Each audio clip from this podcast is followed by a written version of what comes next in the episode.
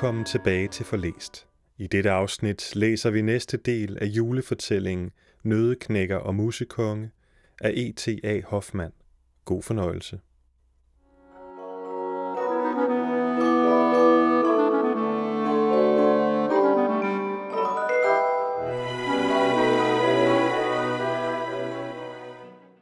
Kapitel 8 Fortsættelse af eventyret om den hårde nød den næste aften fortsatte assessoren sin fortælling.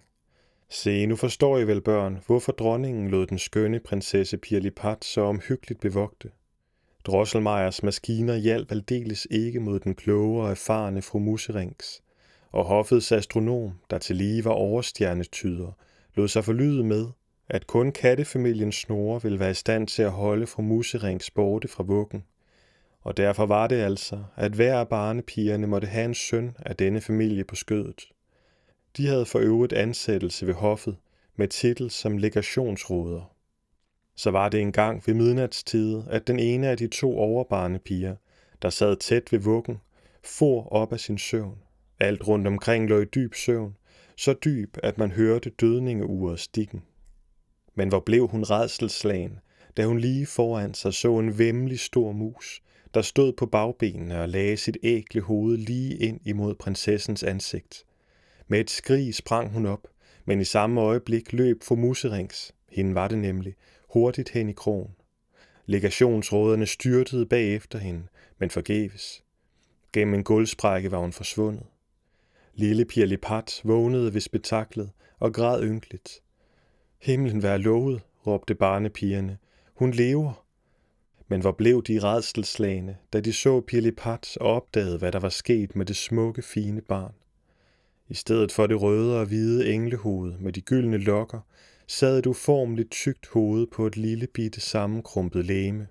De himmelblå øjne var forvandlet til grønne, fremstående, stigende glukker, og munden nåede fra det ene øre til det andet. Dronningen var ved at gå til af sorg og bedrøvelse, og kongens studerværelse måtte beklædes med vaterede tæpper, da han gang efter gang løb panden mod væggen og råbte, I har ulyksalige monark. Nu kunne han vel have indset, at han hellere skulle have spist pølserne uden tilstrækkeligt flæsk, og ladet fru Muserings med hele sit slæng have fred under arnen. Men det skænkede han ikke en tanke. Derimod kastede han al skyld på sin hofurmager Christian Elias Dosselmeier fra Nürnberg og han udstedte den kloge befaling. Drosselmeier skulle inden udløbet af fire uger bringe prinsesse Pirlipat tilbage til hendes tidligere tilstand, eller i hvert fald angive et ufejlbarligt middel dertil. I modsat fald skulle han lide en forsmedelig død under bødelens økse. Drosselmeier blev temmelig forskrækket, men han havde dog så meget tillid til sin kunst og sit held, at han straks foretog det første skridt, som han fandt hensigtsmæssigt. Med forsigtighed tog han prinsesse Pirlipat fra hinanden, skruede hænder og fødder af og beså de indvendige dele. Men derved opdagede han desværre, at prinsessen med alderen kun ville blive mere og mere uformelig, og nu vidste han hverken ud eller ind. Han satte med meget omhu prinsessen sammen igen og sank i dybt tungsind ned ved siden af vuggen, som han ikke turde forlade. Allerede var den fjerde uge begyndt, ja, det var allerede onsdag, da kongen med øjne, der funklede af vrede, kiggede ind, troede med sit scepter og råbte, Christian Elias Drosselmeier, kurér prinsessen, eller du skal dø. Drosselmeier begyndte at græde gudsjammerligt, men prinsesse Pirlipat lå nok så fornøjet og knækkede nødder. Denne usædvanlige appetit på nødder, og at hun var kommet til verden med tænder, var urmageren påfaldende og med sin indsigt i naturens hemmelige kræfter så han en udvej og råbte, nu ser jeg døren til hemmeligheden. Jeg vil banke på, og den vil åbne sig. Han bad om tilladelse til at tale med hofstjernetyderen og blev under stærk bevogtning ført til ham. Begge herrene omfavnede hinanden under mange tårer, trak sig tilbage til et hemmeligt kabinet og slog op i mange bøger, der handlede om skjulte og hemmelighedsfulde ting. Da natten brød frem, så astronomen op mod himlen, og ved Drosselmeiers hjælp læste han prinsesse Pirlipats skæbne i stjernerne.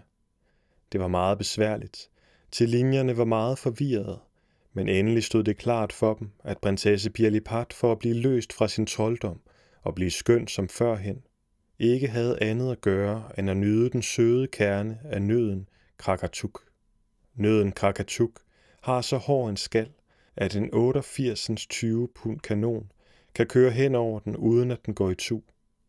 Denne hårde nød måtte knækkes af en mand, der aldrig var blevet barberet og aldrig havde båret støvler, og som måtte række prinsessen kernen med lukkede øjne. Først når han havde gået syv skridt baglæns uden at snuble, måtte den unge mand åbne øjnene igen.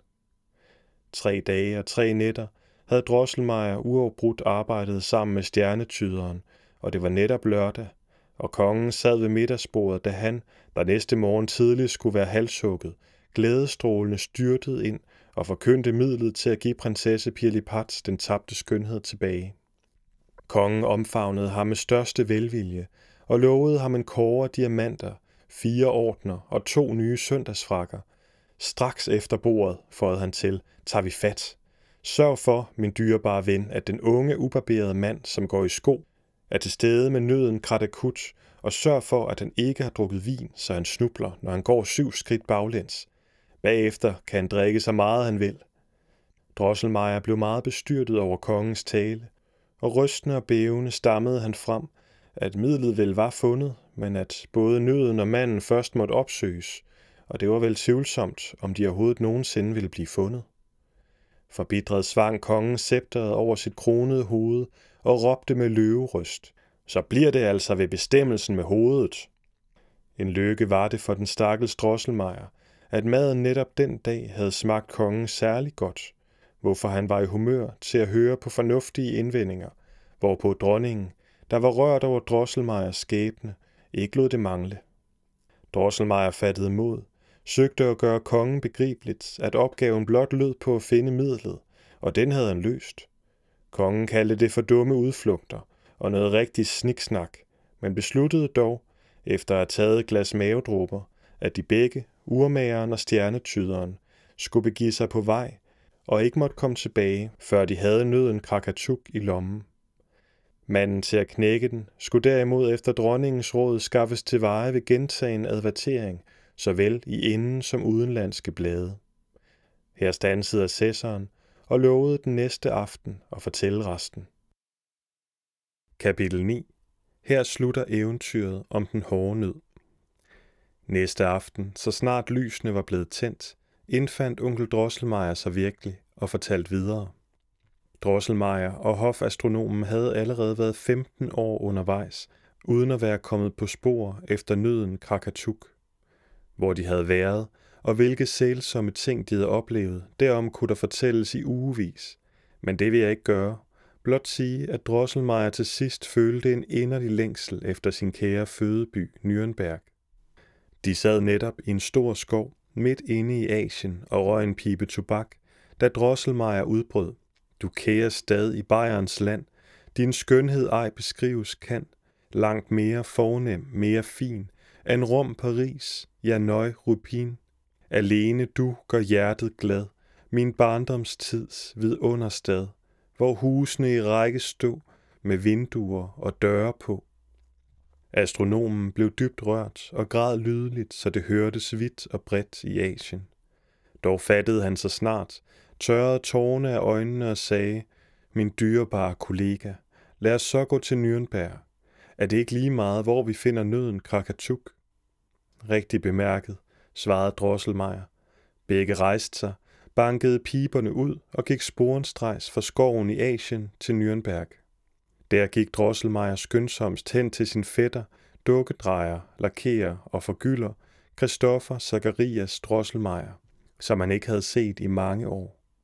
Ham fortalte han hele historien om prinsesse Pirlipat, fru Muserings og nøden Krakatuk, så han slog hænderne sammen af forbavselse og udbrød, men fætter, fætter, det lyder næsten utroligt. Han knipsede med fingrene, drejede omkring på hælen, smældede med tungen og smaskede, Hmm, ha, det var dog mærkværdigt. Endelig kastede han kalot og peruk i vejret, omfavnede sin fætter og råbte, I er reddet, I er reddet. Hvis ikke alle julemærker slår fejl, så sidder jeg inde med nøden krakatuk. Derpå tog han en æske frem, i hvilken der lå en mellemstor forgyldt nød. Han viste fætteren nøden og fortalte, hvorledes det forholdt sig med den. For mange år siden kom ved juletiden fremmed mand hertil – med en sæk nødder, som han faldbød. Lige uden for min dør kom han i klammeri og satte sækken ned for bedre at værve sig mod den herværende nødeforhandler, der ikke kunne lide, at fremmede solgte nødder her. I samme øjeblik kørte en svært læsset arbejdsvogn over sækken, og alle nødder blev knust på en nær, som den fremmede mand med et fiffigt smil tilbød at sælge mig for en daler. Det undrede mig, men jeg fandt i min lomme netop sådan en gammel daler, som manden ville have, købte nøden og forgyldte den. Jeg ved egentlig ikke, hvorfor jeg tillagde nøden så stor værd og betalte den så dyrt. At det virkelig var den rigtige nød, det blev straks godt gjort derved, at hofastronomen skrabede guldet af, og i skallen fandt navnet Krakatuk indridset med kinesiske bogstaver. De rejsendes glæde var stor, og fætteren følte sig som det lykkeligste på jorden, da Drosselmeier forsikrede ham, at han nu havde gjort sin lykke, og foruden en livsvarig pension, gratis ville få alt det guld, han behøvede til forgyldning. Både urmageren og astronomen havde taget nathuerne på og var ved at gå til sengs, da astronomen oplod sin mund og sagde, Bedste her kollega, lykken kommer aldrig alene. Jeg tror sikkert, at vi også har den unge mand, der kan knække nøden. Jeg tænker på deres herværts søn. Nu er det ikke tid til at sove. Jeg må endnu en nat stille den unge mands horoskop. Altså, nathuen er hovedet igen, og straks begyndte han at kigge stjerner. Fætterens søn var i virkeligheden en net og velvoksen ung mand, der endnu ikke var blevet barberet og aldrig havde båret støvler. I sin tidlige ungdom havde han ved juletid været sprallemand, men det mærkede man ikke på ham. Så godt havde hans fader sørget for hans opdragelse.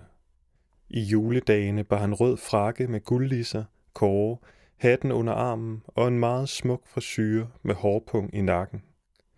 Således strålende stod han i sin faders butik og knækkede nok så galant nødder for de unge damer, hvorfor de også kaldte ham den smukke lille nødeknækker. Næste morgen erklærede astronomen henrygt. Vi har ham. Det er ham. Kun to ting må vi ikke forsømme. For det første må de, ærede kollega, lave ham en ordentlig nakkepisk af træ, og sætte den sådan i forbindelse med hans underkæbe, at han kan klemme den kraftigt til ved at trække i pisken. Dernæst må vi, når vi kommer til hovedstaden, omhyggeligt fortige, at vi har den unge mand med. Han må først vise sig længe efter. Jeg har nemlig set i stjernerne, at først skal adskillige bide deres tænder i stykker uden resultat, inden kongen udlover prinsessen og hele riget efter sin død til den, der bider nøden i tu og giver prinsessen den tabte skønhed tilbage.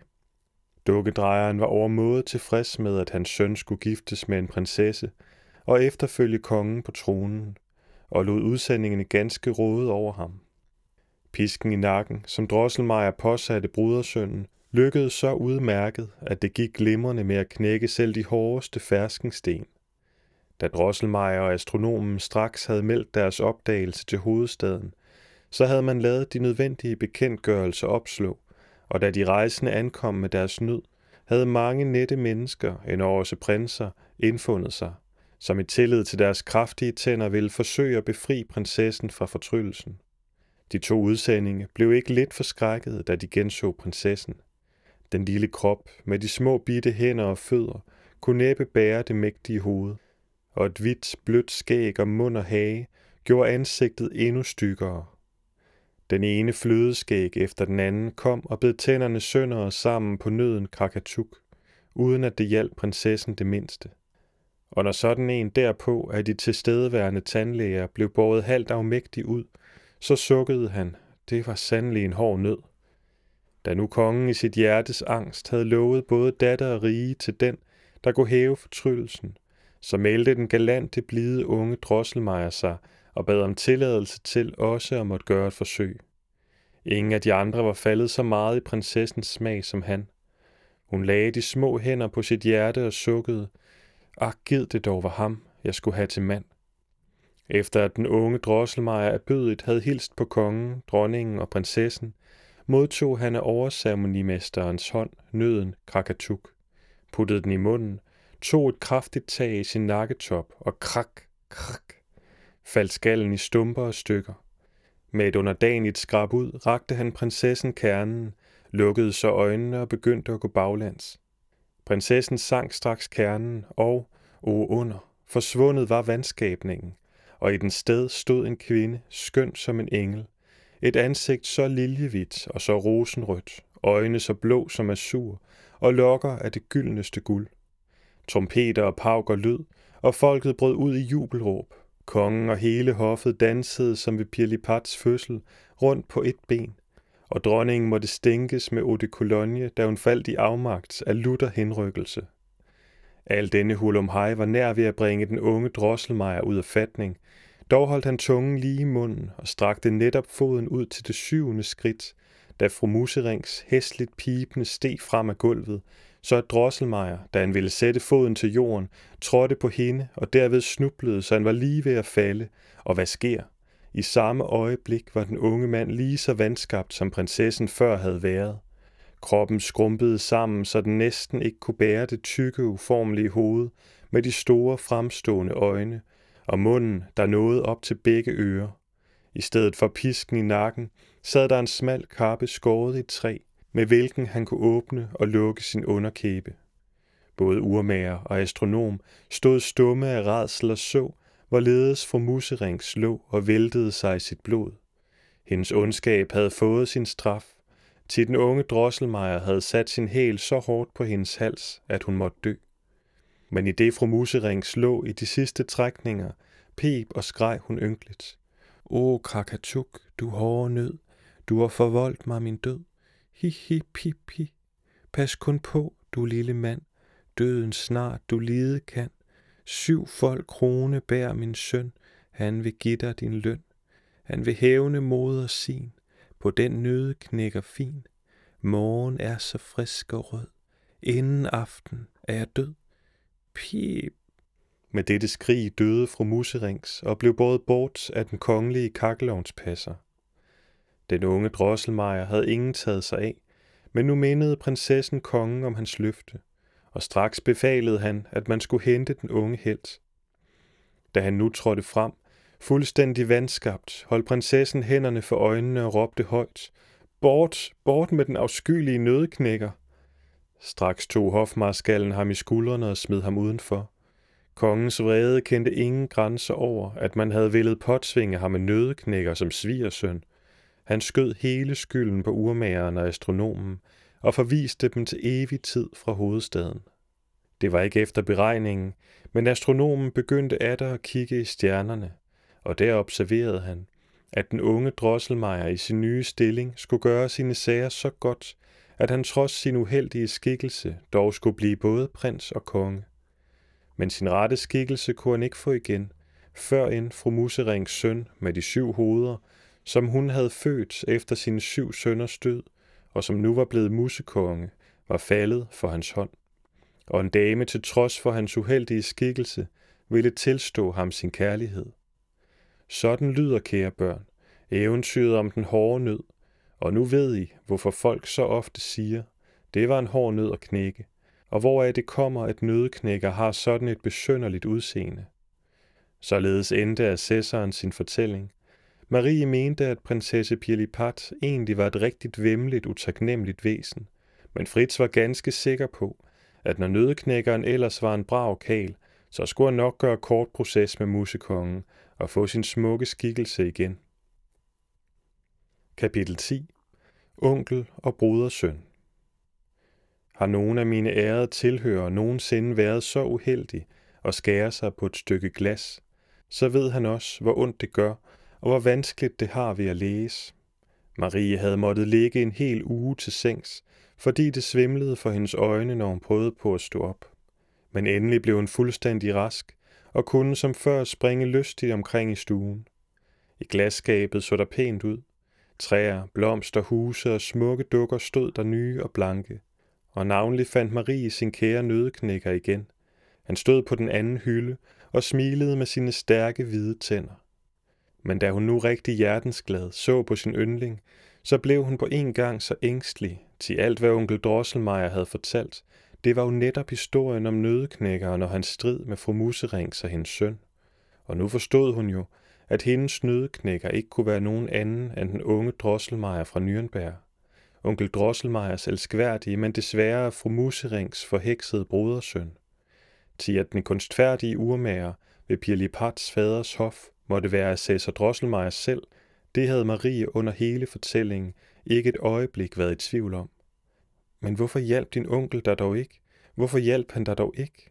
klagede Marie, da det stadig stod hende mere klart, at i hele det slag, som hun havde været vidne til, var det nødknækkers krone og rige det galt. De var ikke alle de andre dukker ham undergivende. Og var det ikke gået, som hofastronomen havde forudsagt, at den unge drosselmejer skulle blive konge i dukkernes rige? Og mens den kloge Marie tænkte på alt dette, troede hun også, at nødeknækkerens undersåtter virkelig havde det liv, som hun tiltroede dem. Men alle i skabet stod stive og ubevægelige. Marie ville dog ikke slippe sin overbevisning, men antog, at det skyldtes fru Muserings og hendes syvhovedet søns heksekunster. Og så talte hun højt til nødeknækkeren. Kære herr Drosselmeier, selvom de er ude af stand til at bevæge dem eller tale et ord med mig, så ved jeg dog, at de forstår mig og ved, hvor godt jeg mener det med dem. De kan roligt regne på min hjælp, når de behøver den. I alt fald vil jeg bede onkel med sin duelighed at stå dem bi, hvor det er nødvendigt. Nødeknækker rørte sig ikke, men for Marie var det, som der gik et sagte suk gennem glasskabet. Næppe hørligt, og dog så betagende lød det fra glasruderne. Det var som en spæd, klokkeklar stemme, der sang. Marie fin, skytsengel min, lad mig for evig være din. Mørkningen var så småt begyndt. Professoren trådte ind sammen med onkel Drosselmeier, og længe varede det ikke, før Louise havde dækket tebord, og familien sad omkring det og førte en fornøjelig samtale. Marie havde ganske stille hentet sin lille stol og anbragt sig ved siden af onkel Drosselmeier. Da samtalen et øjeblik stansede, så Marie med sine store blå øjne stift op på assessoren og sagde, Nu ved jeg, kære onkel, at min nødeknækker er din brodersøn, den unge Drosselmeier fra Nürnberg. Prins, eller snarere konge er en blevet. Det er gået ganske som din ledsager astronomen har forudsagt. Men du ved da, at han ligger i åben krig med fru Musering, så den modbydelige musekonge. Hvorfor hjælper du ham ikke? Marie fortalte nok en gang hele slagets forløb sådan, som hun selv havde set det, men blev ofte afbrudt af sin moders og Louises latterudbrud. Kun Fritz og Drosselmeier tog sagen alvorligt. Hvor finder pigebarnet dog på sådan noget tøjeri, sagde professoren. Åh, svarede hendes moder. Hun har sådan en livlig fantasi. Det er jo drømme fremkaldt af sårfeberen. Det kan ikke være sandt alt sammen, sagde Fritz. Sådanne kujoner er mine røde husarer ikke, når der hvor de skulle få med mig at bestille. Med et besønderligt smil tog onkel Drosselmeier Marie på skødet og sagde med blidere stemme end sædvanlig. Min egen kære Marie, dig er givet mere end mig, ja, os alle. Du er ligesom Pirlipat, en født prinsesse, til du hersker i et herligt strålende rige. Men meget vil du komme til at lide, hvis du vil tage dig af den stakkels vandskabte nødknækkers sag. Da musekongen efterstræber ham på alle hans veje. Dog ikke jeg, du, du alene kan frelse ham. Vær trofast og standhaftig. Hverken Marie eller nogen af de andre forstod, hvad Drosselmeier ville sige med disse ord. Professoren fandt dem så besønderlige, at han følte assessoren på pulsen og sagde, Kære ven, de har blodstigninger til hovedet. Tag dog et pulver. Kun professorinden rystede betænksomt på hovedet og sagde ved sig selv, Jeg aner vel, hvad assessoren mener, men at udtrykke det med ord formår jeg ikke. Kapitel 11. Sejren Det varede ikke længe, før Marie i den måneklare nat blev vækket af en underlig støj, der syntes at komme fra en krog i værelset. Det var som fine stemmer på kryds og tværs, lød gennem stuen, og ved siden deraf en uhyggelig pipen og vinen. Ak, musene, musene, de kommer igen, råbte Marie forskrækket og ville væk sin moder, men stemmen blev borte, og hun formåede ikke at røre et lem, da hun så, hvorledes musekongen arbejdede sig frem gennem et hul i muren, og endelig med funklende øjne og kroner løb omkring i værelset. Med et vældigt spring var han op på bordet, der stod ved siden af Maries seng. Hi, hi, hi. Giv mig dine sukkerkugler, giv mig din marcipan, du lille tingest, ellers bider jeg din nødeknækker i tu, din nødeknækker. Således pep musekongen, knirkede og knaste med tænderne og sprang så hurtigt igen ud gennem hullet i muren. Marie blev så bange, at hun næste morgen var ganske bleg og næppe kunne sige et ord. Hundrede gange var hun ved at fortælle det til sin moder eller Louise, men så tænkte hun, de tror mig jo ikke, de vil bare le af mig. Men hun forstod jo nok, at ville hun redde nødeknækker, måtte hun ofre sukkerkugler og marcipan. Derfor lagde hun næste aften alt, hvad hun havde af den slags, hen ved kanten af skabet. Om morgenen sagde professorinde, Hvorfra kommer dog alle de mus? Se bare, de har spist alle Maries sukkergodter. Og det passede. Den grådige musekonge havde gnavet sådan løs på marcipanen, at resten måtte smides bort. Marie tog sig nu ikke den sag så nær. Hun var tværtimod glad ved, at hun havde reddet sin nødeknækker. Men hvordan gik det? Næste nat peb og væsede det igen tæt ved hendes øre. Ak, musekongen var der på ny, og endnu mere afskyelig. Atter funklede hans øjne, og endnu værre lød hans pipen mellem tænderne. Du må give mig dine sukkerdukker, dine gummidukker, din lille tingest, eller spider jeg din nødeknækker i tu. Og dermed forsvandt den skrækkelige musekonge igen. Næste morgen gik Marie til skabet og så bedrøvet på sine sukker og gummidukker. Åh, hvor var de søde. Der var en smuk hyrde med sin inde. En hjort af mælkehvide lam gik og græssede, mens en lille munter hund sprang omkring. Et postbud med brev i hånden trådte ind, og ikke mindre end fire par netklædte unge mænd med deres fint pyntede unge piger gyngede i en russisk gynge. Bag nogle danserinder stod et lille barn med røde kinder, Maries yndling. Tårerne kom hende i øjnene, og hun vendte sig til nødeknækkeren. Kæreste herr Drosselmeier, alt vil jeg gøre for at redde dem, men det er næsten for hårdt. Nødeknækker så ganske grædefærdig ud, og da Marie syntes, hun så alle musekongens syv gab, åbnede for at sluge den ulykkelige unge mand, så besluttede hun intet at spare, men at ofre alt. Om aftenen satte hun derfor alle sine sukkerdukker ved kanten af skabet. Hun kyssede hyrden og hyrdinden og alle de små lam. Til sidst tog hun barnet med de røde kinder frem af den inderste krog og stillede det allerbagerst, mens de, som hun brød sig mindst om, måtte stå i forreste række. Nej, det er dog for galt, sagde professor inden næste morgen. Der må være en ækel stor mus i glasskabet, til alle den stakkels Marie sukkerdukker og knævede i stumper og stykker. Marie var nær ved at græde, men snart smilte hun dog igen, for hun tænkte, hvad gør det alt sammen? Nødeknækker er dog reddet. Om aftenen fortalte hendes moder assessoren om alt den fortræd, som en mus havde forvoldt i glasskabet. Det er dog ærgerligt, at vi ikke kan komme den nederdrægtige mus til livs, sagde professoren. Åh, kom det fra Fritz. Lad os låne bagerens skrå legationsråd. Den skal snart bide hovedet af fru Musering så hendes søn og gøre ende på hele kommersen. Ja, og springe på stole og borde og vælte alting, foreslog professorinden. Åh nej, det gør den ikke, indvendte Fritz. Den er så forsigtig. Jeg vil blot ønske, at jeg lige så behendig som den kunne gå på tæerne på tagryggen. Men Louise ville på ingen måde have en kat ind. Hun var bange for katte. Lad os så få en fælde, foreslog professoren. I ja, den kan onkel Drosselmeier lave os. Det er jo ham, der har opfundet musefælder, råbte Fritz. Alle lo, og da professorinden beklagede, at de ingen havde i huset, så lovede assessoren at skaffe en, og lod virkelig også en udmærket fælde bringe fra sit hjem. Og nu stod hele eventyret om den hårde nød så levende for Fritz og Marie, at da kokkepigen stegte flæsket, så udbrød Marie ganske opfyldt af alt det mærkelige, som hun havde hørt med ængstelig stemme. Ak, fru dronning, vogt dem dog endelig fra fru Muserings og hendes familie.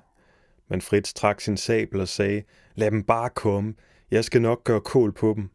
Og da assessoren bandt flæsket til en fin tråd og forsigtigt stillede fælden ind i skabet, da råbte Fritz af tag dig i agt, onkel urmager, at musekongen ikke spiller dig et pus.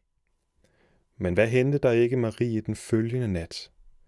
Hun havde fornemmelsen af noget iskoldt, der berørte hendes arm, noget loddent og klamt lagde sig op til hendes kind og pep hende ind i øret.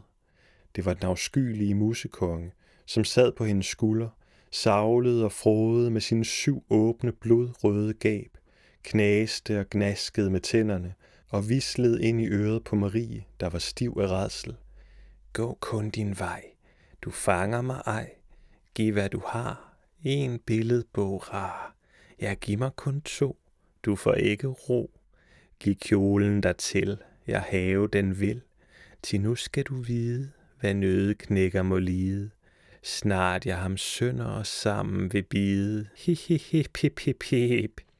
Marie var ved at gå til at sove. Hun så ganske bleg og forstyrret ud, da hendes moder næste morgen sagde, mm, den slemme mus har endnu ikke lavet sig fange, men vær kun rolig. Hjælper fælden ikke, så kommer Fritz med bærens grå legationsråd.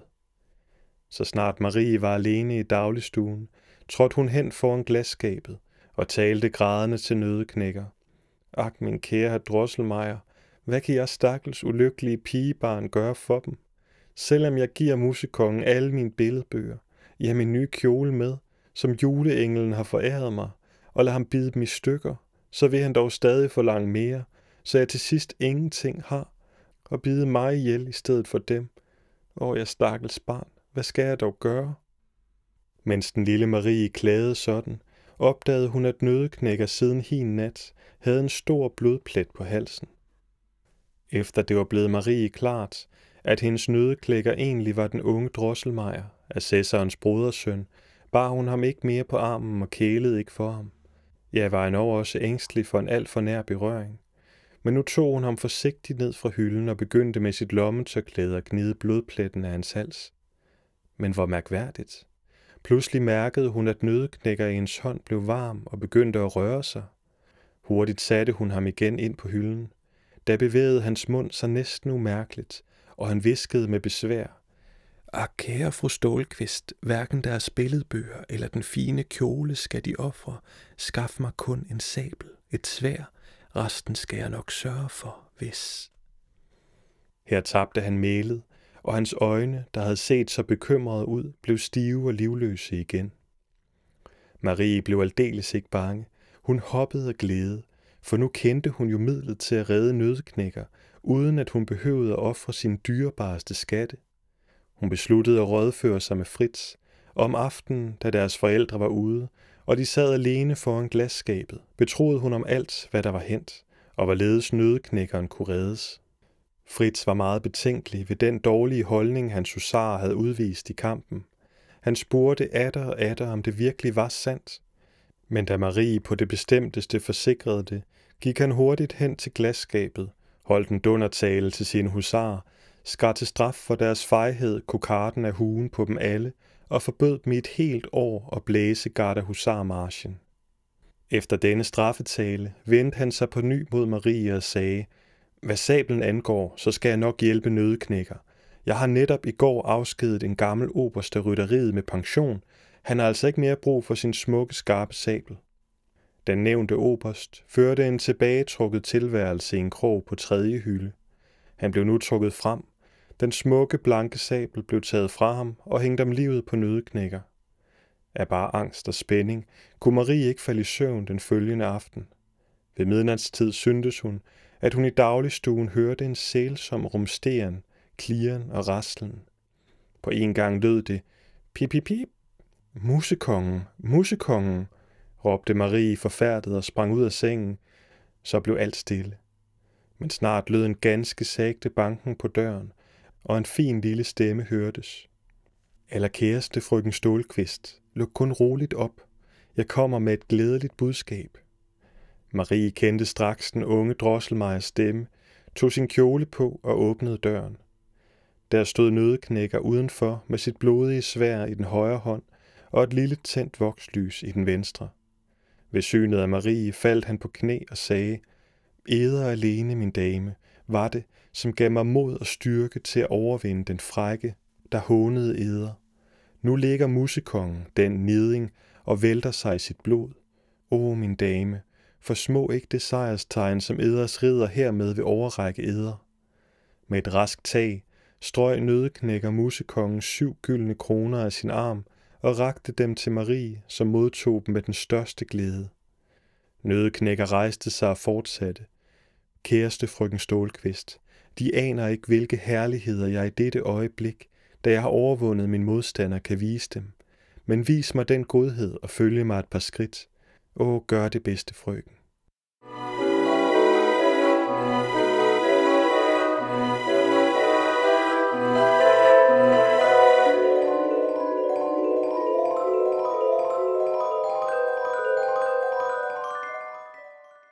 Tak fordi du lyttede til dette afsnit af Forlæst.